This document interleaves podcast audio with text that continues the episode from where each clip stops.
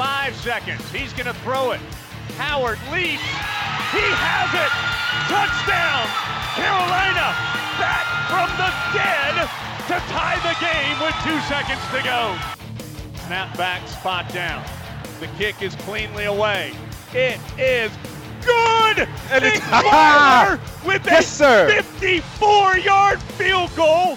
And how about them Tar Heels? They do it. Here's Cupack.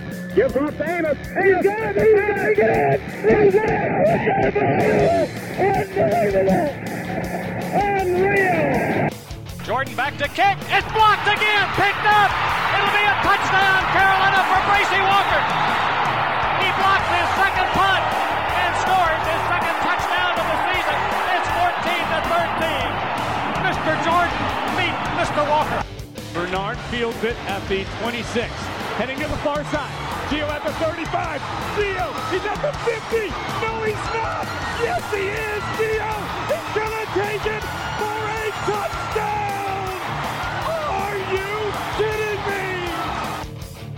This is the Heel Tough Blog Podcast on Spreaker.com. We welcome in the man that writes the college football Bible. I am so excited to have him back on. It is Phil Steele. Um, sir, you, you just mentioned to me, you know, you're going through what you consider your fun time of year, but I think for all of us diehard college football fans, and probably yourself, you feel that, you know, being able to write about college football and, and break it down for 365 days a year, uh, that's got to be just the most exciting job on the planet, isn't it? Is it not? It's it's a lot of work, Anthony. And I mentioned that uh, my fun time is actually the summertime because magazine season, which starts the uh, Sunday after uh, Thanksgiving and goes all the way through the end of May, six full months. We're stressing. I'm on deadlines, and then football season comes, and it's those hundred-hour work weeks where you're just trying to, to take in every game from the week and analyze everything that just happened in the past week and get ready for the next weekend. But this time of year, heck, I'm doing you know my radio shows during the day and talking football. What the heck? That's that's pretty easy. Well, yeah, I'm glad that we were able to get you on, and hopefully you'll have a little fun talking a little Tar Heel football. You know, I wanted to start just give me your initial reaction to when Mack Brown was hired, and now what do you think of the hire? I mean, someone like you that is, you know, has been around college football for as long as you have, I think you might have, have a, had a little bit of a different perspective on it than maybe some of the younger writers when it first happened. Yeah, I'm, I'm very happy with the, the hire Mack Brown, and uh, you know, uh, we're, losing him at ESPN, unfortunately, but uh, that's okay because I think he's going to do a great job at North Carolina, and he's a guy that still has the fire in his belly, still going to get it done. And the key when you hire a guy like Mack Brown coming in uh, is probably the coordinators. And look at the coordinators that he hired: a guy like Phil Longo on the offense, Jay Bateman on the defense, who did wonders at Army last year. Uh, those are two significant hires. And, you know, I went through the entire team with Coach Brown. He knows his team inside and out. He's not just a, uh, a guy that's a, a figurehead up there. He's a guy that's uh, really anxious to get this thing turned around. And, and let's face it, I think he actually steps into a pretty good situation because if you look at Larry Fedora's last two years, pretty much if it could go wrong, it went wrong for the Tar Heels, starting with all those suspensions last year, then the myriad of injuries. Every time a quarterback seemed to be taking control last year, he would get injured. Uh, I think Mack Brown steps into a pretty good situation. Now, let me ask you about Phil Because there were some concerns initially, um, really, that were uh, kind of spurred on by people that are around Ole Miss and are Ole Miss fans. W- when it comes to Phil Longo, is this a guy that you know can move the ball down the field but did have trouble scoring in the red zone, or is that a little bit blown out of proportion by some of the people around Ole Miss and some of the fans? Well, that, that was the case with Ole Miss last year at times, and a lot of that was because they were almost a, a pure passing offense at times. You know, you look at the fact that uh, what uh, Ole Miss had was dynamic receivers, and you've got to take advantage of your best assets. And A.J. Brown, DaMarkus Lodge, DK Metcalf, those are assets you want to take advantage of, plus a veteran quarterback. So that, that'll hurt you in the red zone a little bit. Now, here at North Carolina, the running backs are easily the strongest and deepest position on the entire team with Javonte Williams, Antonio Williams, Michael Carter. Mm-hmm. And I've followed Phil Longo since his days in FCS. And I can tell you that his teams can run the football, and I think this year's team will run the football. And that's going to help them out in the red zone. So the problems that they had last year at Ole Miss were one, I thought Ole Miss was a little overrated coming into the year, and B, the the talent he had spoke to being a, a more of a pass attack offense, and that's going to hurt you in the red zone. Yeah, I couldn't agree more with the fact that the running game for the Tar Heels is going to be probably their strength on offense. Now, when it comes to the quarterback position, you mentioned that last year, every time that they got someone rolling at quarterback, it, mostly the two redshirt freshmen, both guys went down with injuries. Now, both of those guys are back, and you know they've Nathan Elliott has moved on as a graduate assistant, and they've got a new guy in there, and Sam Howell who comes in, who's a true freshman. When you look at this quarterback battle, we saw a little bit of it in the spring game, but it's still, I think, a pretty decent ways off from being decided. Who do you think has the edge out of these three quarterbacks, or did Mack Brown maybe give you something that he's not telling us local media guys? You know, uh, Coach Brown did say in the spring game that Sam Howell started, but it's because he won a rock paper scissors contest to be the starter. but uh, just uh, just going over the conversation and, and my thought process put into it, mm-hmm. I'm actually projecting Sam Howell as the starting QB. And that's not something Mack Brown said. He clearly said it's a, a three man duel. They're going to see who does the best over the summer. Right. They're going to see who does the best in August. And I, I honestly believe that that's the case. But I like what I saw to Cade Fortin last year. I like what I saw to Ruder. Ruder's probably the best athlete. He's a big, mm-hmm. strong kid. He's a dual threat guy that can run. Uh, you go to Cade Fortin. He's a, a quality QB. Now, last year he only hit 49%, I think a lot of that was the situation he was in. He's 6'3", 210, can throw the ball. And then you take a look at Sam Howell. May have a little bit of Baker Mayfield type stuff in him. Yeah. Uh, I think he's a guy that's going to be able to work and win the job. And uh, this this was one of the tougher QB calls for me because I really didn't get an idea from the coach who was going to start. But I went with the true freshman. So when you look at the wide receiving corps, Phil Longo has always had really good wide receivers, and we saw that the last two years at Ole Miss for him. I know that Dazz Newsome's the guy that everybody's going to focus on, but is there another name that you're keeping an eye on to be a guy that maybe catches the football a little bit more this year than he did last year and surprise some people around the ACC? Yeah, I'm going to go with Dyami Brown then. If you're not mentioning Newsome, and I think Newsome is probably the top guy, but Dyami Brown is a guy 6'1", 185, so he's a little bit bigger than Newsome. Probably the fastest receiver on the team. Your clear deep ball threat. He's got track speed. And last year as a true frost, he only caught 17 passes. but I think that was part due to the the quarterbacks. I mean, how, how many quarterbacks North Carolina played? 15, 20 of them last year, it seemed. Uh, I think that with better, uh, uh, more solid quarterback play, you'll see him be a bigger factor. So I'm going to go with Dyami Brown. So when you look at the offensive line, and this is the last thing we'll touch on with the offense, this seems like a unit that is in pretty good shape, uh, despite losing a guy in J.J. McCargo who steps away due to medical reasons. But for the most part, I mean, you look at Nick Polino, who's actually going to move over to center. He's a veteran guy that, you know, has seemed to improve every year. Charlie Heck on the outside has just been, you know, that uh, he's been the, the rock on the outside. There's no other way to put it. And then some of the other guys, uh, I, I, like Jordan Tucker a lot at offensive tackle who comes in. So is this a unit that Tar Heel fans should be feeling pretty confident about on the offensive line? And in fact, uh, you know, surprisingly, in my offensive line ratings in the magazine, I've got the Tar Heels rated number 22. So I, I think the biggest question mark probably on the interior, uh, you know, what what they've got at the center and the guard positions, and there still could be some shakeup there. Uh, but I think this is solid at tackle. They've got experience, and uh, I believe that uh, they will have an, an improved offensive line this year, and they can only, uh, they, you know, it can only stay healthier. Talking to the man that writes the college football Bible. It is Phil Steele with us. Um, Want to flip over to the defensive side of the football. It looks like the offense is going to be what's going to drive this team, mostly because there just isn't a whole lot of depth. There is some talent, but the depth there is very thin. The best unit, I would say, in my mind, would be the defensive line. There were some injuries in the spring, but if these guys can get healthy, guys like Jason Strowbridge, Tomon Fox, this gives the Tar Heels a good chance to succeed. When you look at this defensive line, where do you see this group stacking up? Because I feel like this is one that's being underrated by a lot of the national people. Yeah, I would agree. Did put him in my top defensive line rankings in the front of the magazine, mm-hmm. and you know, going back to the hard luck that uh, Coach Fedora had, you take a guy like Aaron Crawford. Last year, when I talked to Coach Fedora and was going through the team with him in the spring, he said that Aaron Crawford is the best player on defense. Mm-hmm. And then he goes out, in injury in the first game of the season. Right. So I mean, that just happens. And, and so you've got Crawford, you've got Strowbridge, you've got Fox.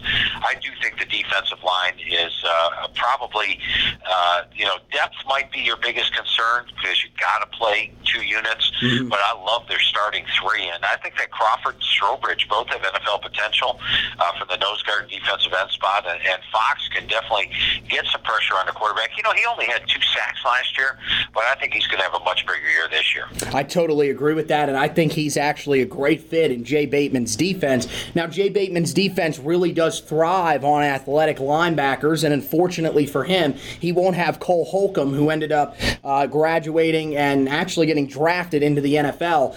But when you look at this linebacker unit, it's an interesting one because I think there are some guys with real potential, like Jonathan Smith, who just really hasn't been able to put it all together. And there's a couple other names that I think a lot of people will be keeping an eye on. When you look at that linebacker unit, outside of the depth concerns, you know, who do you think has to step forward in order for that Tar Heel linebacking corps to take a step forward from where they've been the last few years?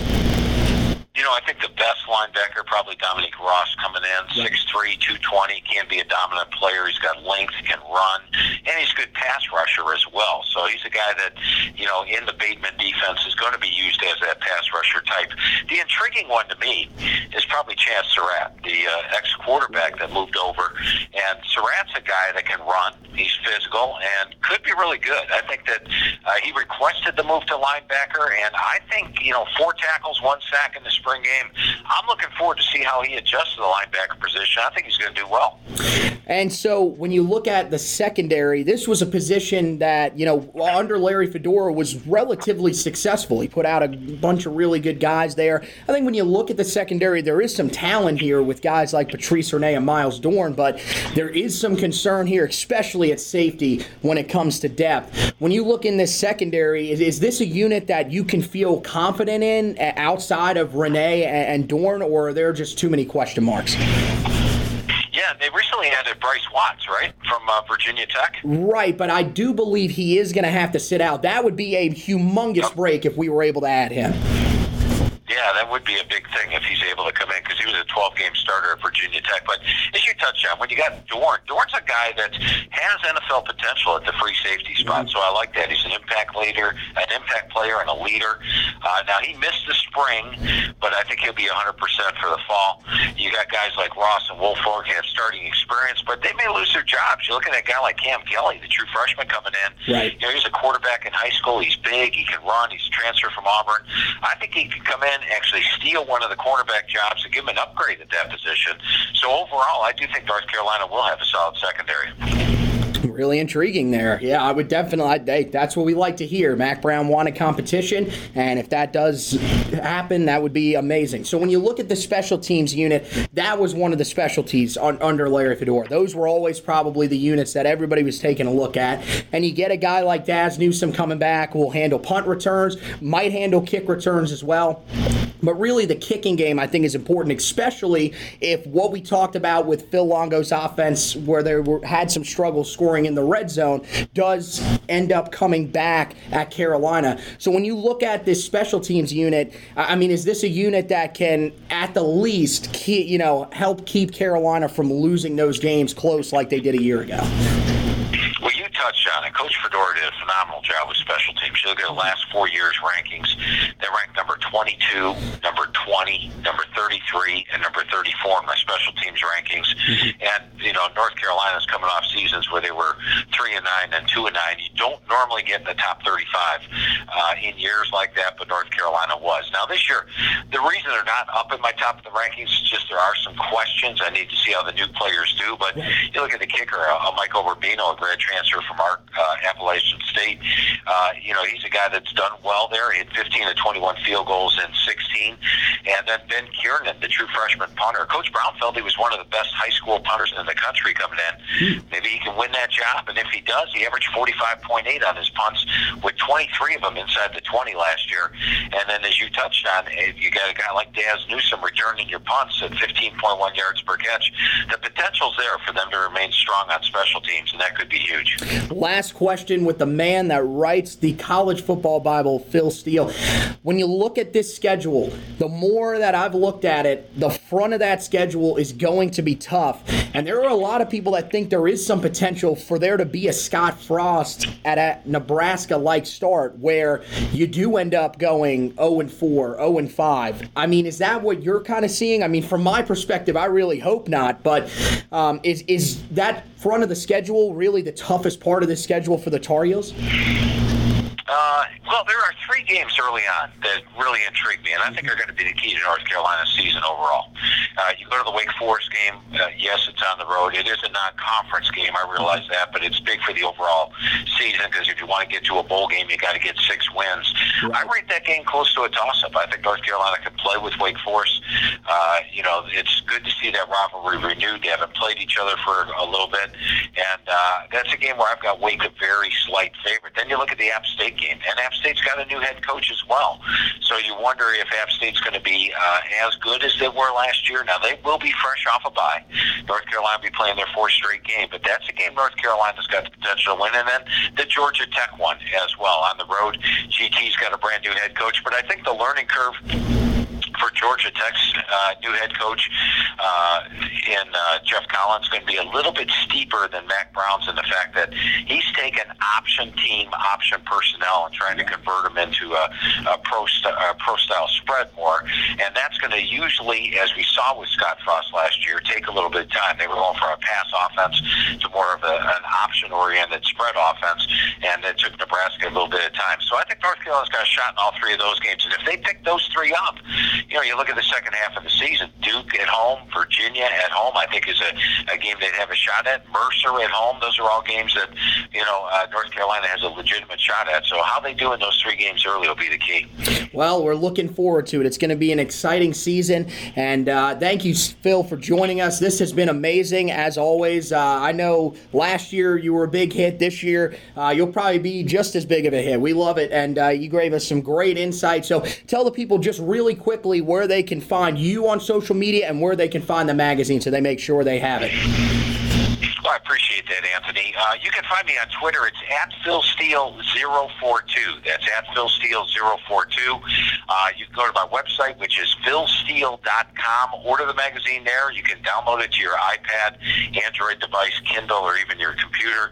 That is PhilSteele.com. And finally, go to uh, the newsstands. June the 25th, it hits uh, Barnes & Noble, Walmart, Books A Million, CVS, Target, Walgreens. 352 pages. I feel it's got three to four times the amount of information in any other college football preview magazine. I will not argue with you on that. I get it every year, and it's one of my favorite reads, uh, really, of, of, anything that I read all year. So, Phil, uh, hey, thanks for joining us. Uh, best of luck this college football season, and we'll talk to you down the line, probably next season around this same time, to help preview the 2020 Tar Heels. Sounds great, Anthony. Always great talking Tar Heel football with you. All right. Yes, sir. You take care, and we'll talk to you down the line. All right, so that's Phil Steele, the man that writes the college football Bible. Always, always one of my favorites to get on this podcast. We literally went through every position group and broke it down for you guys. That was phenomenal. I cannot say how excited I am. That was great.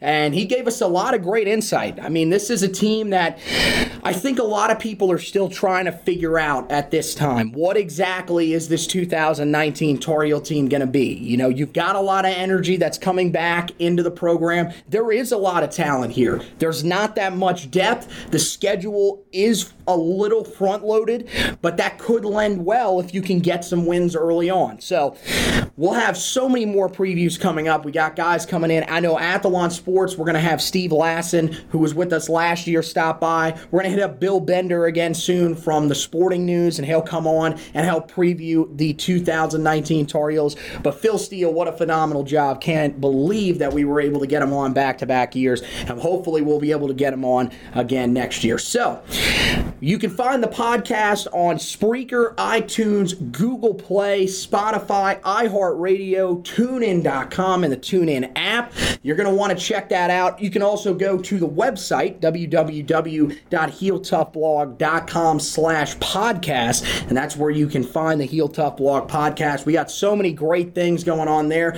Yesterday, talked to David Hale about Mack Brown and everything that he's got going on. Uh, you know, he, he's a guy that is pretty high on Mack Brown, and he and David is a guy that is close to the ACC. So get his perspective on an article that he wrote earlier in the year. Of course, you can go back and listen to our interviews with some of the local newspaper guys uh, from the 2020 commits area. So we got Langston Wertz Jr., the Charlotte Observer, talking about the guys that were committed at the time in the Charlotte area. Of course, everything uh, on the recruiting trail now has taken off. So we got some guys that maybe weren't committed at the time that are committed now that might not be on there. But we also got Malik Hornsby talk from Adam Coleman of the Houston Chronicle. We've got uh, Richard Davenport on Jacoby Criswell, who just got his team announced for the opening. He'll be part of Team Money. So if you're a guy that really gets into the opening, I mean, we'll be keeping an eye on everything that's going on out there as well. Uh, then you, you, know where to find Jacoby Criswell now. And uh, yeah, I mean, as we mentioned, ton of news on the recruiting trail. The one place that you can find everything that's going on is www.heeltoughblog.com. Read about all four of the five commi- or all four of the commitments in the last five days. See, I'm just going nuts with everything that's been going on on this recruiting trail, and that's just in the 2020 class. There's also an article up there about 2021 commit Dontavius Nash, who became the first commitment in the 2021 class this past weekend after the Showtime camp. I mean, there are so many things going on with Tar football on the recruiting trail, so make sure you keep up with everything. We also got an article up there where you can read who we think are the most important targets for the Tar Heels to land to continue this 2020 class. There are 10 guys up there. At the time that the idea for the article was uh, came about, there were only 15 guys committed in the class. So Oh, that makes a little bit of sense. Now, landing all 10 of those guys probably won't happen, but there are some interesting names that you'll want to read about on there and just read who are the guys that we think the Tar Heels should prioritize. We got some big time information coming up about something that we're going to do before the South Carolina game. I want you guys to keep an eye on the Facebook page. That's the place where you can follow everything. Like and follow the Facebook page. It's Heel Tough Blog on You can find everything you need there. Also, go over to Twitter and follow us at Heel Tough Blog, or you can just follow my account on Twitter as well at Future Tar Heel. That's where you can find all the information. I'll be retweeting stuff about Tar Heel football. That's pretty much my entire timeline. There's some other stuff that's sprinkled in there. Most of my other sports teams will also get on the timeline as well, but for the most part, it's Tar Heel football. So we want to thank Phil Steele for stopping by. We want to thank you guys for listening as always. And as always, go Tar Heels!